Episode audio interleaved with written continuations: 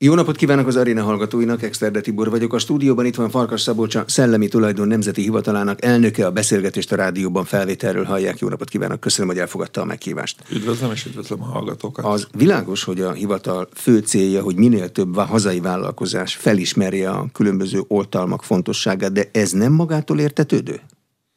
Hát sajnos a hazai vállalkozások többségénél nem magától értetődő, ugye azért az nagyon fontos látni, hogy a hazai gazdasági szerkezetben a hozzáadott érték azért alacsony szinten van meg ezeknél a cégeknél. Mi szeretnénk, hogyha minél több cég innovatív lenne, és a saját szellemi tulajdonát azt valamilyen módon védeni. De ezért vannak olyan cégek, amelyeknél ez ugye napi gyakorlat gyógyszeriparban. Természetesen, azt... tehát különböző szakterületeken más és más a, a, egyrészt a tradíció, a tudás és a gyakorlat is. Ahogy említette, a gyógyszeripar területen kifejezetten tudatosan használják ezt a megoldást.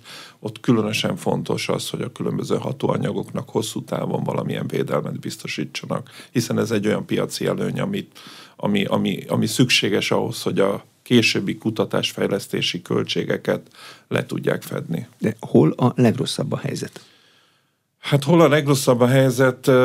Én azt gondolom, hogy nehéz így szakterületeket kiemelni, azokon a területeken, ahol kevés az innovatív vállalkozás. Ilyen például a, az építőipar, ahol, ahol Magyarországon csak gyártunk, csak megyünk előre, de nincs kutatásfejlesztés nincsenek új eredmények. Tehát például az építőipar, talán a, a gépipar, ott is igazándiból külföldi cégeknek dolgozunk be, mezőgazdaság sem remekel ezen a területen, tehát ha ki akarnánk emelni pár ágazatot, akkor ezeket mondanám. De mm, mondjuk az építőiparban valaki föltalál egy speciális betonfajtát, akkor nála az első lépés, ha ebből utána pénzt akar, hogy ezt védetnie kell? Egyértelműen igen. Mm. És vannak is ilyen bejelentések, tehát nem mondom azt, hogy nincs ezen a területen, de számosságában elmarad a többi területtől. Mi számít szellemi tulajdonnak? Nehezen lehet megfogni, mert hát szellemi tulajdon.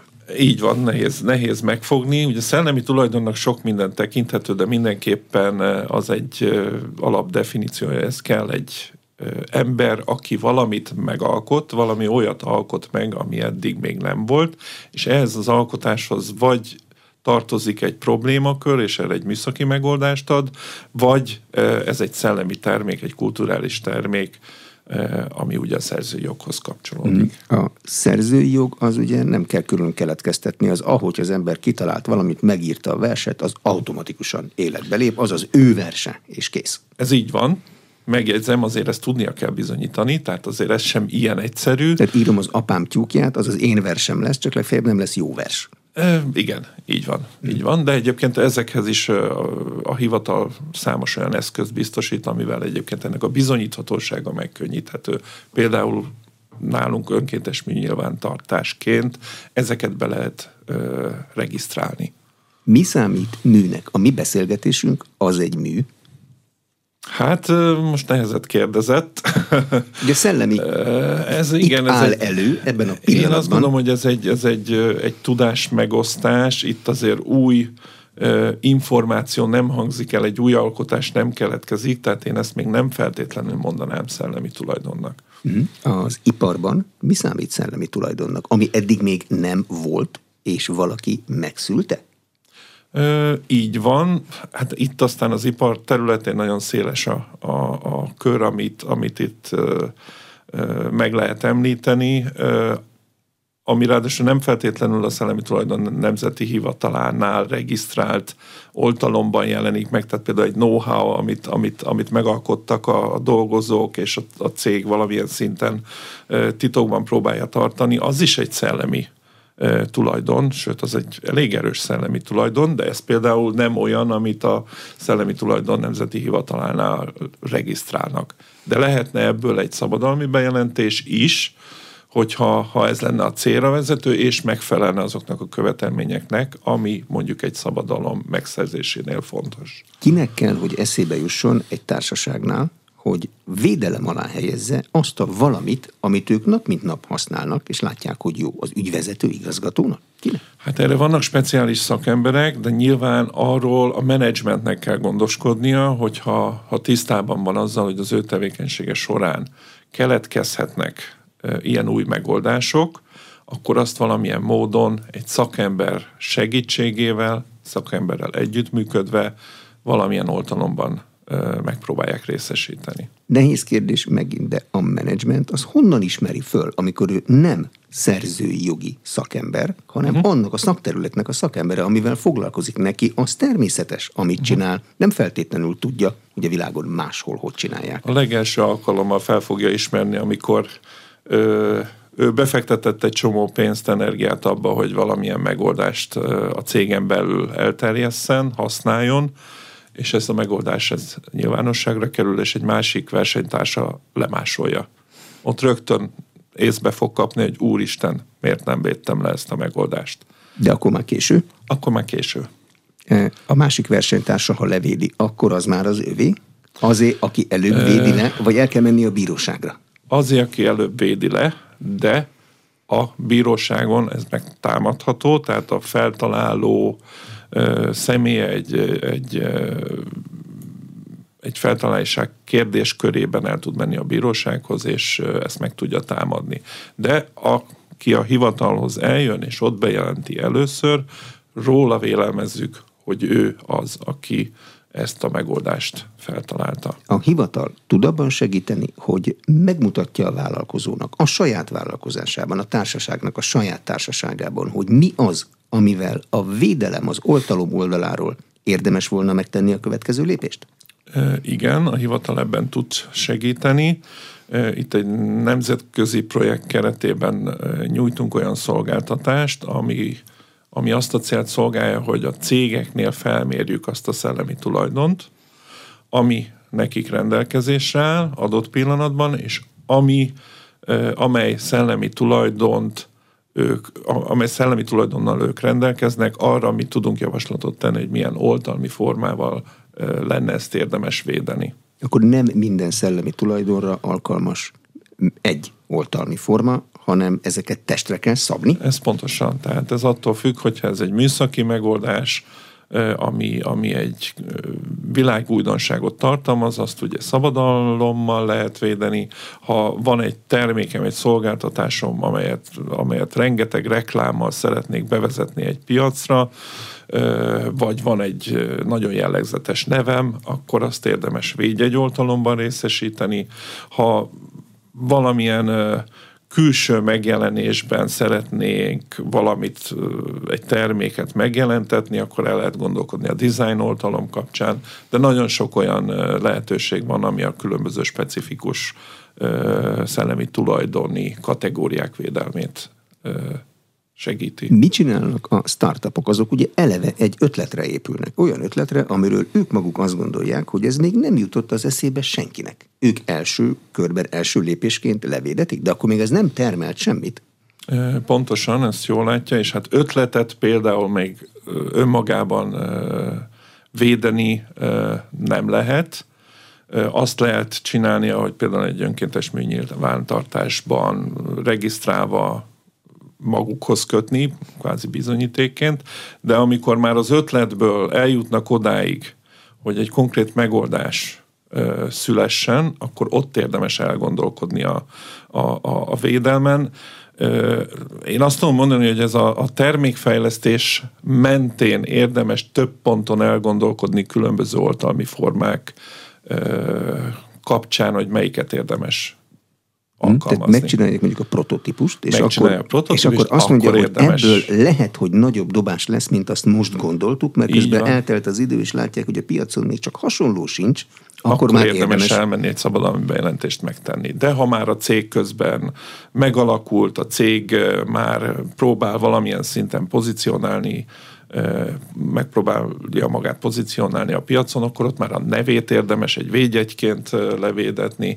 Későbbiekben, amikor már a prototípus véglegesedik, és valamilyen formája lesz, akkor egy design oltalmat szerezni. Nagyon fontos, hogy érdemes komplex oltalmazásban gondolkodni, hiszen minél inkább komplex oltalmazásban gondolkodnak a cégek, annál nagyobb bevételi lehetőségeik lesznek a későbbiekben. Csak ráadásul ezt folyamata, folyamatában ezt kell folyamatában csinálni, kell tehát csinálni. állandóan Így kell, van. hogy valaki azon törje a fejét, hogy na jó, de mi lesz ezzel a termékkel Pontosan. majd a piacon?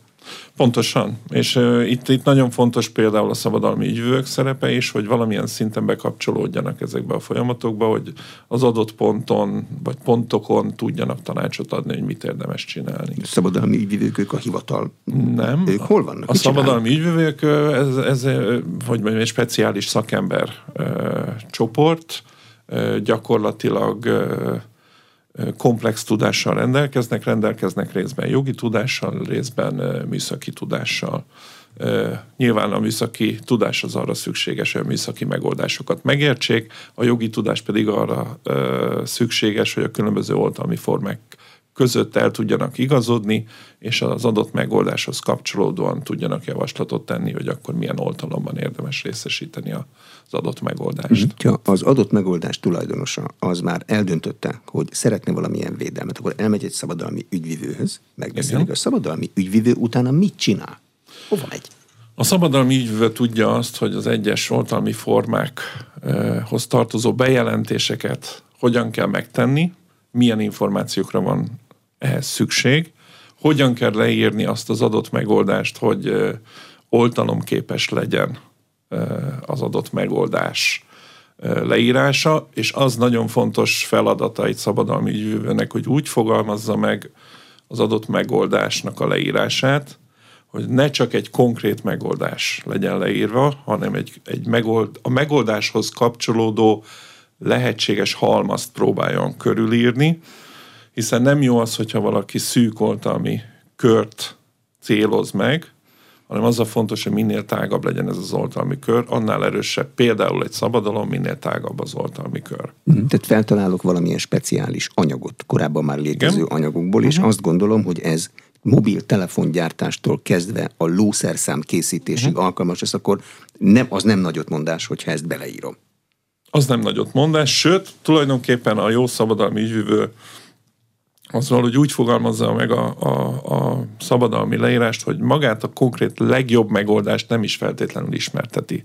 Azt meghagyja a cégnek egy know-how tudásként, így lehet a legkevésbé megkerülni az adott szabadalmat majd a végén. Uh-huh. Tehát ennek nagyon-nagyon sok a finomsága, nagyon sok mindenre oda kell figyelni, ezért fontos az, hogy egy szabadalmi ügyvő segítse a cégek munkáját. A szabadalmi ügyvívő hova jelenti be végül azt az igényt, hogy erre kér egy szabadalmi védelmet. Ugye a világ hatalmas, Így viszont van. egyik pillanatról látjuk a másik felét. Tehát Így tudjuk, van. hogy mit csinálnak a Amerikában, ők is tudják, hogy mit csinálunk mi. Így van. Ö, azt kell tudni, hogy ha szabadalomról beszélünk, de ez általában a többi oltalmi formára is vonatkozik, itt mindig teritoriális jogokról beszélünk, konkrét ideig tartó teritoriális jogokról. Ö, itt fontos azt eldönteni, és itt megint a menedzsment az, aki ebben a kérdésben a döntést meg kell, hogy hozza, hogy melyek azok a piacok, amik az adott megoldás kapcsán relevánsak a cég számára. Hol vannak partnerei, hol vannak versenytársai, hol tud ő nagyobb piacot lefogni. Ez alapján kell eldönteni azt, hogy mely országokra érdemes a védelmet megszerezni. Bonyolult dolog? Bonyolult dolog a bejelentés megtétele nem bonyolult, a bejelentést meg lehet tenni a Szellemi Tulajdon Nemzeti Hivatalnál, Magyarországról indítva, és aztán egy éven belül kell döntést hozni arra vonatkozóan, hogy nemzetközi irányba hogyan menjen tovább a cég. Itt még, még mindig nem feltétlenül kell eldönteni azt, hogy milyen országokban, mert van egy nemzetközi PCT rendszer, ami magában foglal 190 országot, tehát itt el lehet indulni a nemzetközi PCT irányába, és utána lesz majd két és fél év után egy nemzeti, regionális irányba való szétosztása a szabadalmi bejelentéseknek, és akkor ez alapján lesz szab, végleges szabadalmi oltalom az adott országokba, ahova ezt kérték. Hm? Tehát Hogyha nem egy egyszerű dolog. Valami blanketta van, ami segít ezt megcsinálni, vagy itt a szabadalmi... Természetesen. Te, tehát természetesen a hivatal az ö, nagyon fontosnak tartja azt, hogy minden információval, tehát a lehető legtöbb információval segítse az ügyfeleket.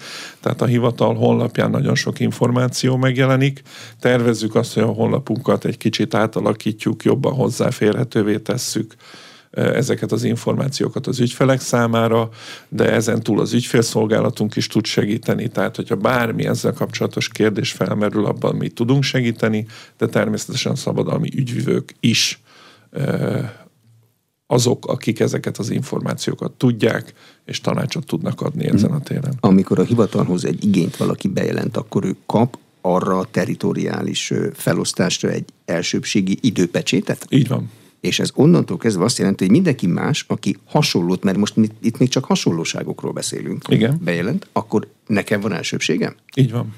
Így van, ez egy nagyon fontos tulajdonság a rendszernek, hogy az elsőbségi dátum az, az, az, az egy olyan fontos dátum, ami a később megjelenő bejelentőket kvázi eltántorítja, vagy hát eltávolítja annak lehetőségétől, hogy ők szabadalmi bejelentést tegyenek. Attól még fejlesztetik a saját megoldásukat, csak szabadalmat nem fognak rá kapni.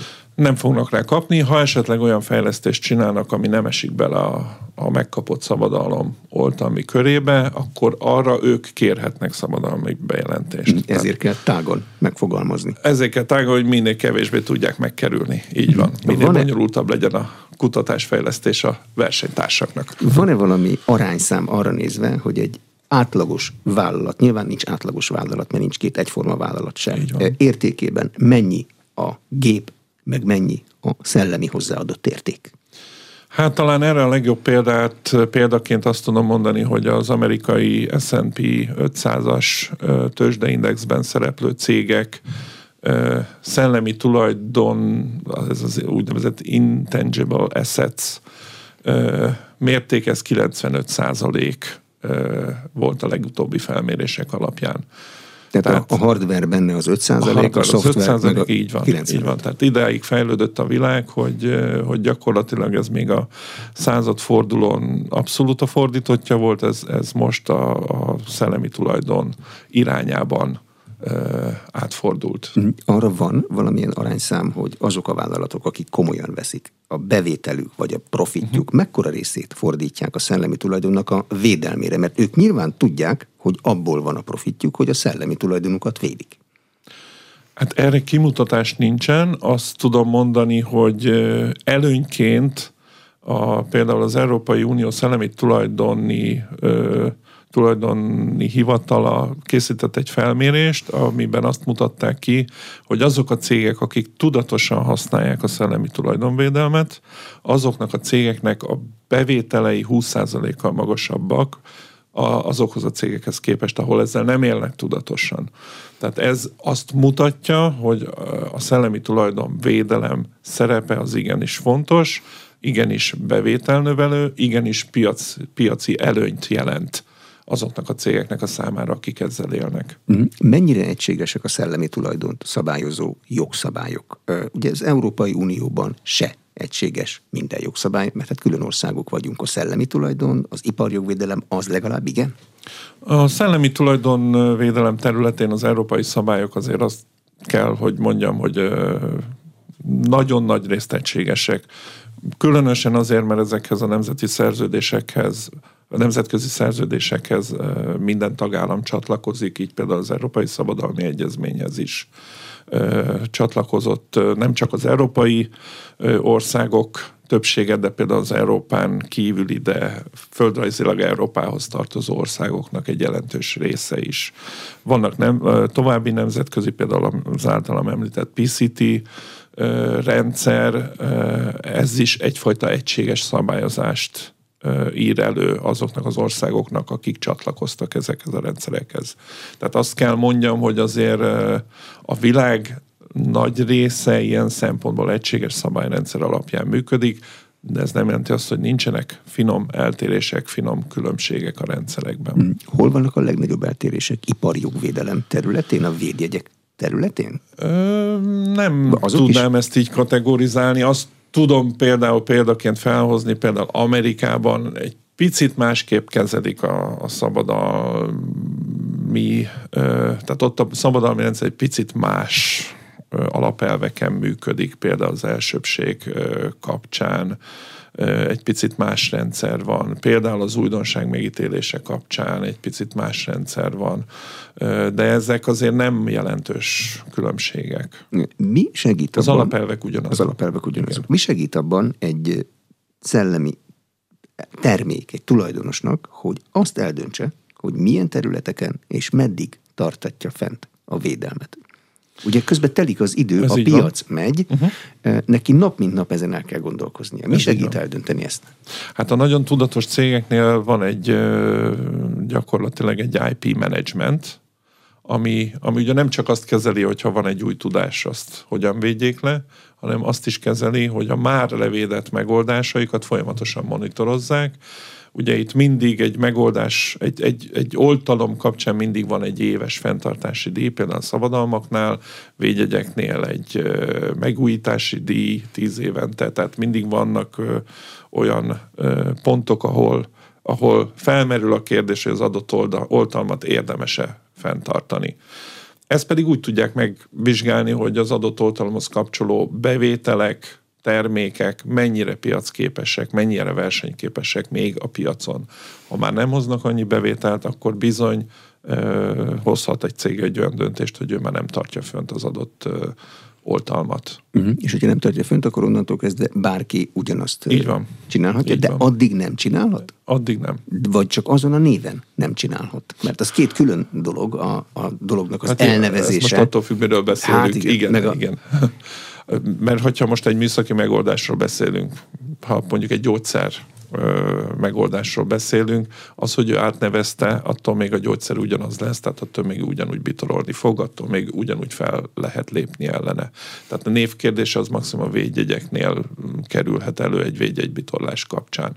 De hogyha más név, de hasonló, akkor azért ott is felmerülhet a, a, a bitorlás kérdése be lehet tartatni a jogszabályokat, amikor a bitorlót megnevezik, az egy szégyen. De lehet a bevételének az egy részét visszaszerezni, vagy akár a teljes részét? Ö, így van, de nyilván azért ehhez egy hosszú procedúra eredménye kell, hogy vezessen, tehát amikor megindul egy ilyen bitorlási per, az egy, az egy olyan eljárás, ahol meg kell, hogy állapítsák azt, hogy az adott megoldást más jogtalanul használja.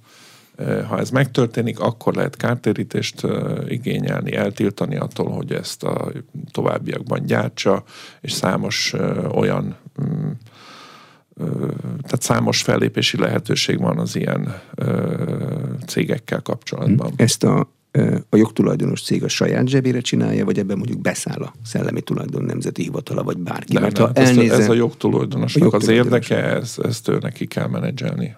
Drága dolog menedzselni egy ilyet?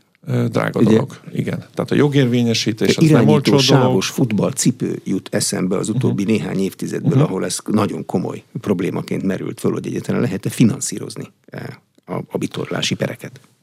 Igen, tehát az, az biztos, hogy ezek a perek ezek nagyon költségesek, tehát ehhez kellenek olyan támogatók, akik, akik ezt ebben ennek a finanszírozásában meg tudnak jelenni, de nyilván azért, hogyha ez a megoldás olyan, hogy hasznosítható, és a hasznosítása megtörténik, akkor a hasznosításból befolyó bevételek kell, hogy tudják finanszírozni az ilyen jellegű pereket. Érdemes félretenni a bevételekből pereskedésre ez valamennyit, hogyha ez bejut a baj, hát akkor... Ez, ez, ez gyakorlatilag az IP managementnek a része. Ez erre is kiterjed. Egyetemeken, kutatóhelyeken kell magyarázni a szellemi tulajdon védelmének fontosságát. Ott mégiscsak magasan képzett emberek vannak, akiknek ráadásul a szellemi tulajdon a munkájuk lényege. Tehát ők automatikusan csinálják, ha valamit megtaláltak. Sajnos nem. Azt kell, hogy mondjam, hogy az eddigi gyakorlat az kifejezetten arra koncentrált, és hát az a mai napig is megvan, hogy a, a tudományos előmenetelhez ugye minél magasabb besorolású publikációs tevékenységgel kell rendelkeznie. Az faktor az impact faktor, így van, amivel nincs semmi probléma, tehát nyilván a publikáció is fontos, hogy a megfelelő tudományos eredmények ismertetésre kerüljenek, de azt kell látni, hogy a publikáció az a szabadalom halála. Hát Tehát, mindenki valaki... tudni fogja, hogy mit csináltam, és bárki megcsinálhatja. Minél jobb Pontosan. a publikáció, annál inkább. Ez így van. Tehát onnantól, hogy megjelenik egy publikációban, onnantól bárki le tudja azt a megoldást másolni, és meg tudja valósítani, és gazdasági hasznait ő fogja szedni. A szabadalom is publikálásra fog kerülni, de ez biztosít egy megfelelő oltalmat ahhoz, hogy a hasznosítást kizárólagosan csak a szabadalom tulajdonosa végezhesse. És ami nagyon fontos, hogyha valaki publikál, akkor utána az újdonságát a, egy későbbi szabadalmi jelentésnek saját maga rontja le. Mit csináljon, aki publikálni akar, hiszen előre akar menni a tudományban? Előbb védesse le, és utána publikáljon, de ez egy verseny, a kolléga is publikálni akar, a világ összes kollégája publikálni akar. Ö, ettől függetlenül én azt tudom mindenkinek tanácsolni, hogy ö, védesse le, nyújtson be szabadalmi bejelentést a legfontosabb információkkal kapcsolatban, és aztán utána egy bizonyos időn belül nyugodtan publikálhat már. Maga a szabadalom is egyébként egy publikáció. A kormányzatnak egyébként van egy olyan támogató célkitűzése, hogy például a doktorandusz képzésben a megszerzett szabadalom is legyen figyelembe vehető, mint, mint egyfajta impact faktorú publikáció, tehát egy, egy, egy tudományos előre menetel alátámasztó eredmény. Uh-huh. Hogyha bejelenti a szabadalmi kérelmét abból, akkor senki más nem csinálhat egy publikációt. Most visszafele kezdek el a dologban gondolkozni, hiszen akkor látom, hogy a kollégám mit akar publikálni, de még nem publikálta, mert uh-huh. tudja, hogy előbb le kell védetni, akkor magyarán bárki elolvashatja. A... Nem, tehát itt van egy, a, a szabadalmi, ha be, a szabadalmi bejelentése vonatkozik a kérdés, a szabadalmi bejelentés az 18 hónapig teljesen titkosan kezelendő a hivatal berkeim belül, tehát ez nem publikálható. 18 hónap után kerül csak publikálásra. Ezt egyébként meg lehet akadályozni, ha úgy ítéli meg valaki, hogy ő mégse akarja ezt nyilvánosságra hozni, akkor visszavonhatja, akkor nem kerül publikálásra. Ráadásul ez a 18 hónap, ez elegendő idő kell legyen arra, hogy valaki felkészüljön például egy gazdasági hasznosításra, illetve van 12 hónapja a bejelentéstől számítva arra vonatkozó, hogy el tudja dönteni, hogy nemzetközi irányban akar-e tovább menni, vagy sem. Ugye az egyetemeink átalakulóban vannak. Egyre több egyetemen van a a forma is átalakul, meg a kuratóriumokban komoly gazdasági szakemberek. Ennek uh-huh. ellenére nem a szellemi tulajdonvédelme még mindig az első lépés? Hát azt gondolom az ember, hogy olyan egyetem, aminek gazdasági lába van, az ebből utána pénzt akar csinálni. Igen, hát sajnos a korábbi jogszabályok azért ezt nem segítették. Volt, tehát nem állítom azt, hogy semmilyen módon nem gondoltak a szellemi tulajdonvédelemre az egyetemek kapcsán, de korábban leginkább spin-off cégeken keresztül valósultak meg a, a gazdasági hasznosításai ezeknek a megoldásoknak. Jelenleg a modellváltó egyetemeknél azért ez a fajta új modell már lehetőséget ad arra is, hogy a, maga az egyetem is valamilyen módon hasznosíthassa. Nyilván leginkább licenszerződések kapcsán, a gazdasági kapcsolatrendszereken keresztül, de természetesen továbbra is rendelkezésre áll az a lehetőség, hogy valamilyen spin-off cégbe az adott megoldást kivigyék uh-huh. megfelelő feltételek teljesülése mellett. Az egyetemek, kutatóhelyek azok általában nagy intézmények, de mondjuk egy KFT, egy kis cég, ott gyakran az is probléma, hogy az ügyvezető maga is dolgozik. Uh-huh. Tehát maga is benne van a termelésben, bele nő neki, mikor van ideje arra, meg lehetősége arra, hogy ezzel a problémával foglalkozzon. Nem biztos, hogy el tud tartani még egy olyan embert, akinek ez a szakterülete. Igen, ez egy gyakori probléma, mindazonáltal én azt gondolom, hogy ez nem mentesíti a, a cégvezetést, a cégvezetőt az alól, hogy ebben legalább gondolkodjon.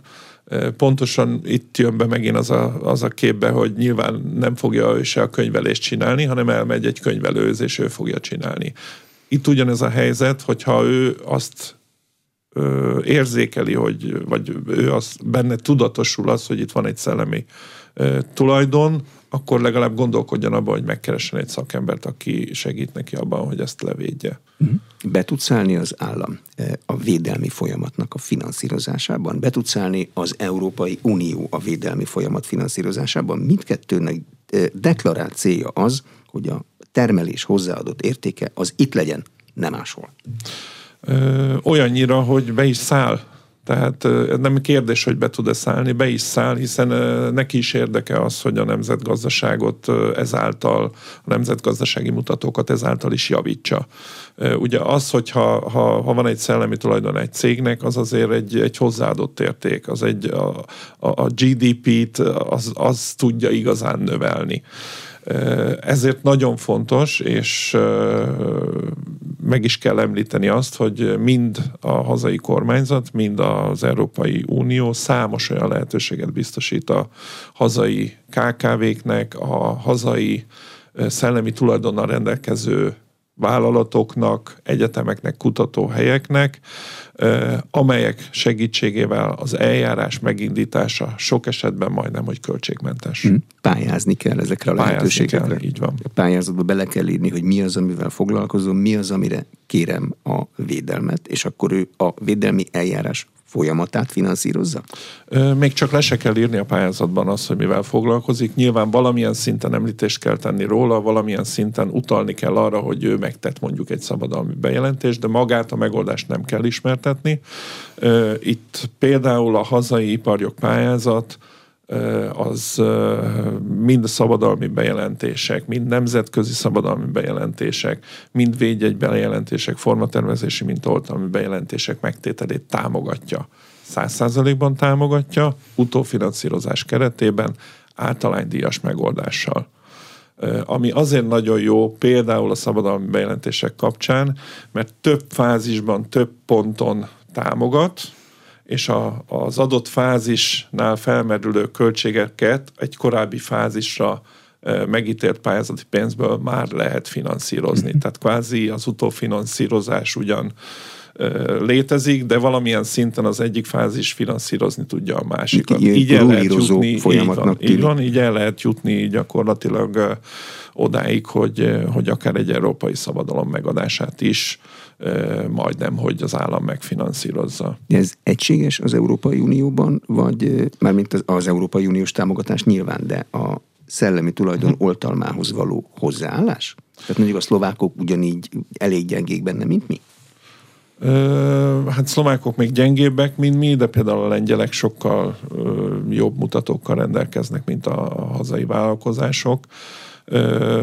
Ami itt a finanszírozást illeti, azt mindenképp meg kell jegyeznem, hogy az iparjog pályázat, ez azért egy elég egyedi. Ez egy, ez egy ez mondhat, nem mondom, hogy hungarikum, de egy, egy elég magyar sajátosság, és egy nagyon bőkezű támogatási forma, hiszen nem csak a hivatali díjakat, támogatja, hanem az egyik legnagyobb költséget jelentő szabadalmi ügyvívői költségeket is fedezni tudja mezőgazdaságban van helye a szellemi e, tulajdonvédelmének?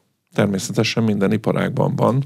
A mezőgazdaságban ráadásul több oltalmi formát is meg tudok említeni, hiszen itt nem csak szabadalmi oltalommal lehet védeni egy-egy megoldást, lehet védjegyként egy-egy terméknek a nevét, vagy vagy egy-egy szolgáltatáshoz kapcsolódó ö, nevet, szlogent lehet védeni, de itt például a növényfajta oltalom is egy elég fontos ö, oltalmi forma, ahol specifikusan a, a, a az olyan ö, hibrid növényeket, amiket ö, itthon fejlesztettek ki, azokat lehet növényfajta oltalommal védeni.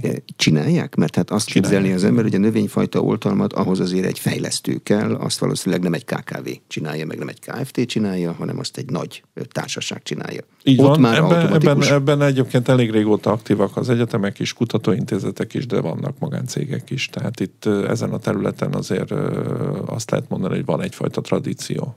Mitől fog a helyzet jobbá válni? Edukáció kérdése? A legfontosabb az iparjogvédelmi tudatosságnövelés, ez, ez számunkra az egyik célkitűzés.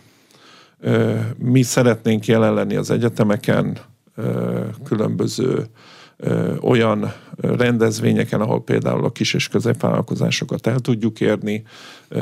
Szeretnénk nem csak az oktatásban megjelenni az egyetemeken, de szeretnénk, és ez egy hosszú távú célkitűzés, akár a középiskolákban is megismertetni már a fiatal generációval azt, hogy ez a, ez a fajta védelem ez létezik, ezt, ezen gondolkodjanak el, ebben mindig gondolkodjanak, hogyha a jövőben bármilyen fejlesztésben részt Hmm, vesznek. Hát a fiatalok azok fejlesztenek, hát amikor TikTokra fejlesztenek valamit, vagy saját YouTube csatornát csinálnak, az mind-mind egy fejlesztés. Akkor ott elmagyarázzák nekik, hogy ha ezt komolyan gondolják, akkor ennek ez a jogi háttere? Szeretnénk, igen. Tehát ezt még nem, nem tudom jelen időben vagy múlt időben mondani. Nyilvánvalóan vannak kiadványaink, vannak ö, ö, olyan megjelenéseink, amik, amiket, amiket akár ez a fiatalabb generáció is elér, de szeretnénk sokkal direktebb módon megtalálni őket, akár középiskolai oktatásban is valamilyen módon ezt az információt szeretnénk terjeszteni. Eh, Mit kezd a szellemi tulajdon védelme a mesterséges intelligenciával? Az a gyakorlat, hogy a ember által előállított tartalmakkal tanítják fel a mesterséges intelligenciát, és onnan kezdve lehet vitatkozni, hogy amit a mesterséges intelligencia állít elő, az kié? Kié? Hát ez egy új kihívás, a mesterséges intelligencia. Ennek a szabályozása még nem rendezett, ezt európai, sőt azt kell mondjam, hogy világszinten nem rendezett. Pereskednek. Pereskedések vannak, látjuk azt, hogy Amerikában már elkezdődött valamilyen fajta jogszabályi keretrendszer kialakítása. Látjuk azt, hogy például színészek hangját, megjelenését használják föl reklámokban. Látjuk azt, hogy ezzel kapcsolatban indulnak perek ezeknek a visszaélésszerű használatával kapcsolatban. Jelenleg nincs olyan keretrendszer, amivel ezt kezelni tudná. Ugye ilyenkor mindig a technológia picit előbbre jár, mint a jogszabályalkotás, de a jogszabályalkotás terén megkezdődött az a fajta beszélgetés, egyeztetés, hogy ezeket a dolgokat hogyan lehet kezelni.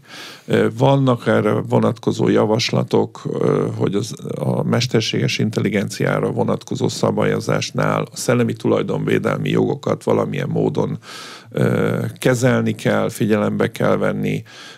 Vannak olyan javaslatok, hogy például azokat a tartalmakat, amikkel feltanítják ezeket a mesterséges intelligenciákat, azokat valamilyen módon jelölni lehetne, és a végeredmény, amit a mesterséges intelligencia kihoz, az, azon látszódjon az, hogy részben ez milyen ö, szellemi tulajdonvédelmi jogokon alapuló információra épül. Tehát minden ezek- mondatában a mesterséges intelligenciának egy trademarknak kellene lennie, vagy egy copyrightnak. Hát, ha nem, igen, copyrightnak, egy, egy copyrightnak olvashatatlaná válna, de legalább, vagy valamilyen más módon egy vízjellel lehetne ezeket jelölni. Ugye nincs, nincs még egy kialakult megoldás rendszer erre vonatkozóan, de a párbeszéd ezzel kapcsolatban megindult, hiszen hát azért itt a, a és leginkább itt a szerzői jogok jogosultjai azok, akik, akik kárt szenvednek ezáltal. De ki fog alakulni jó esetben egy olyan üzleti modell, hogy az élő ember, eh, ami, aki előállított valamit, az részesül abból a produktumból, amit a mesterséges el- intelligencia utána után gyártott? Én azt gondolom, hogy ki kell, hogy alakuljon. Ez nem lesz egy egyszerű dolog, hiszen itt is ö, kezdenek olyan nagy cégek kialakulni, akik, akikkel szemben azért nem lesz egy egyszerű fellépés, hogy ezt, ezt valamilyen módon kezelni lehessen, de az látszik, hogy például az amerikai piacon is nagy a felzúdulás ezzel kapcsolatban. Ugye forgatókönyvírók sztrájkoltak, színészek is beálltak e mögé, a sztrájk mögé, ami kifejezetten a, a, amiatt tört ki, hogy itt a mesterséges intelligenciát milyen mértékben és hogyan használják föl az ő feladataik ellátására. Védjegy szabályozás. Előfordul, hogy nagy cégek, Facebook, YouTube, ezek nem a magyar szabályok szerint értelmezik a védjegy védelmének a fogalmát. Elég nehéz velük felvenni már a kapcsolatot is, mert nem nagyon van így uh-huh. irodájuk, ahova be lehetne menni. Uh-huh. Mit kell ilyenkor csinálni? Hát ezt esete válogatja, ez, ez, egy, ez egy nehéz problémakör, hiszen hát ők határon átnyúló szolgáltatást nyújtanak, ugyanakkor a védjegy jogosultság általában elég széles körű, tehát ha valakinek van egy védjegy, általában azt a világ legtöbb országában levédeti. Ilyen esetekben azért célszerű nyilván a forrásországban, például az Egyesült Államokban megindítani valamilyen eljárást, arra azért jobban odafigyelnek. Nyilván az, hogy Magyarországon keresztül ezt, ha csak Magyarországra vonatkozóan van védjegyünk, akkor ezt, ezt ennek az érvényesítése az valószínűleg nagyon nehéz, nehézkes, de de itt is azért a, a szabályozás folyamatosan alakul úgy, hogy reményeink szerint ezek a nagy cégek is valamilyen módon előbb-utóbb kezelhetőek lesznek. De az, hogy hova legyen védjegyünk, az a mi gyártási folyamatunknak egy kezdeti fázisában kell, hogy eldöntésre kerüljön, hogy ilyen rondán mondjam? Vagy próbáljuk meg, minél, vagy amiben látunk fantáziát? Szóval nehéz Igen, ez, ez, ez, ez azért úgy néz ki, hogy nyilván egy alakuló cégnél ez nagyon nehéz végig gondolni és jó döntést hozni. Azért egy olyan cégnél, ahol ez már rutinszerűen a, be van épülve a gyakorlatba, ott azért ezt sokkal egyszerűbb kezelni, és leginkább nyilván világviszonylatban azokban az országokban kérik, ahol, ahol ők jelen vannak a, a kezdő cégeknek ez, ez egy komoly nehézséget tud okozni. De kezdő cégeknek ezt valaki el tudja magyarázni? Természetesen a hivatal is segít ebben, illetve nyilván a szabadalmi ügyvők azok, akik sokkal pontosabb információt tudnak ez ügyben nyújtani, mind a költségek tekintetében, mind a jogérvényesítés tekintetében, hogy hol érdemes. A szellemi tulajdon nemzeti hivatalának neve alapján az ember azt gondolná, hogy az valamilyen szellemi tulajdont kezel is. Kezel? a hivatal szellemi tulajdon? Tehát nála ott van? Hát olyan értelemben ott van, hogy nyilvánvalóan a, a regisztráció és a regisztráció hoz kapcsolódó összes információ nálunk tárolásra kerül. Ez nem azt jelenti, hogy a konkrét megoldások valamilyen módon a szekrényben ott vannak, de ugye itt minden esetben egy, egy dokumentumban leírható mm, információhalmazról beszélünk ezek az, ezek az információk a hivatal regisztrációs rendszerében hozzáférhetők.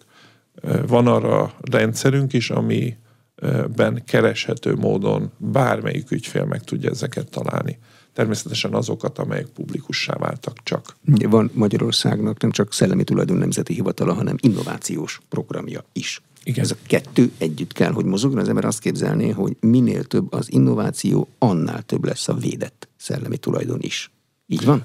Célszerűen ennek a kettőnek együtt kell mozogni, és azt gondolom, hogy most a jelen helyzetben egy olyan ökoszisztéma alakult ki, ahol ez, ez együtt is mozog. Tehát a, a hazai kormányzat, az innovációs minisztérium, a kulturális és innovációs minisztériummal mi közösen alakítjuk ezt a fajta policit, politikát, ahol igenis a, a szellemi tulajdonvédelem sokkal hangsúlyosabb már most is, és a jövőben is hangsúlyosabb lesz, mint mondjuk korábban. Tehát arra biztatják azokat, akikben van potenciál arra, hogy legyen szellemi tulajdonok, hogy egyszerre két dolgon gondolkodjanak, magán a szellemi tulajdonon, meg annak a védelmén? Így van, így van. Hm.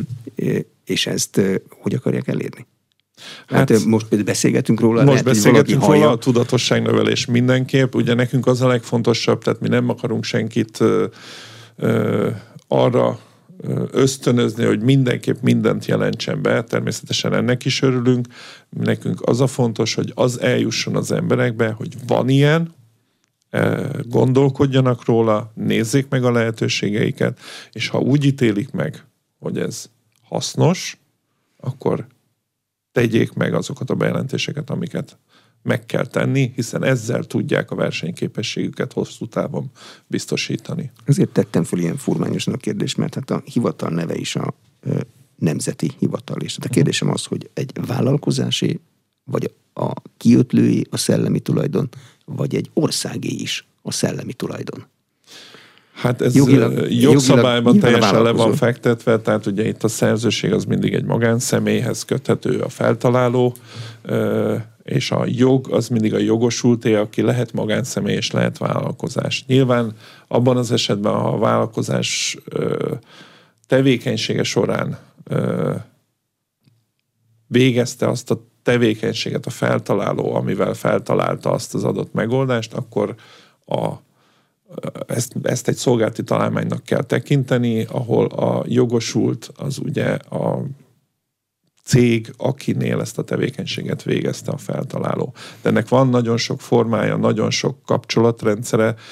Én ebben most nem mennék bele, mert ez akkor egy nagyon-nagyon beszévezetne ez a dolog, de nagyjából az alapja azért ez a rendszernek. De egy országnak meg annyi, mármint a nemzetnek meg annyi köze van hozzá, hogy biztosítsa a feltételeket a vállalkozónak, a szellemi tulajdon kiötlőjének, meg Így adjon van. segítséget a szellemi tulajdon védelméhez, amennyit csak az erejéből telik. Így van, és ez tulajdonképpen a nemzeti ö, piacgazdaságot annyiban segíti, hogy ez a hozzáadott érték, ennek a hasznosulása, ez, ez egy plusz értéket teremt, plusz GDP növekedést teremt, teremt az adott országban. És hát azon túl pedig hát azért az adott országnak a, a, a renoméját is ez, ez növeli. Ugye nem, nem kell említenem, hogy ugye ebben az évben két Nobel-díjasunk is lett dr. Karikó Katalin és dr. Krausz Ferenc, akiknek a munkáját a kutató munkája mellett végig ott van az iparjogvédelem. Tehát ők a munkájukat úgy tudták hosszú távon jól végezni, hogy azért a munkájukat szabadalmak kísérik. Ezekből a piaci előnyökből tudtak további kutatásokat végezni. Tehát tehát valószínű, hogy Karikó Katalin az emeredes technológiát, mármint a, a, cége, az előbb védette le, mint hogy ő megírta volna belőle a publikációt. Krausz Ferenc meg az attól szekundumos méréseinek a technikája. Így van, így van. Bár nyilván ez így most egy nagyon generális kifejezés, tehát itt nyilván kéne tudni a pontos ismereteket, mert lehet, hogy bizonyos dolgokat előbb publikált, de bizonyos dolgokat, ami mondjuk műszakilag piacilag hasznosítható, azokat védette le.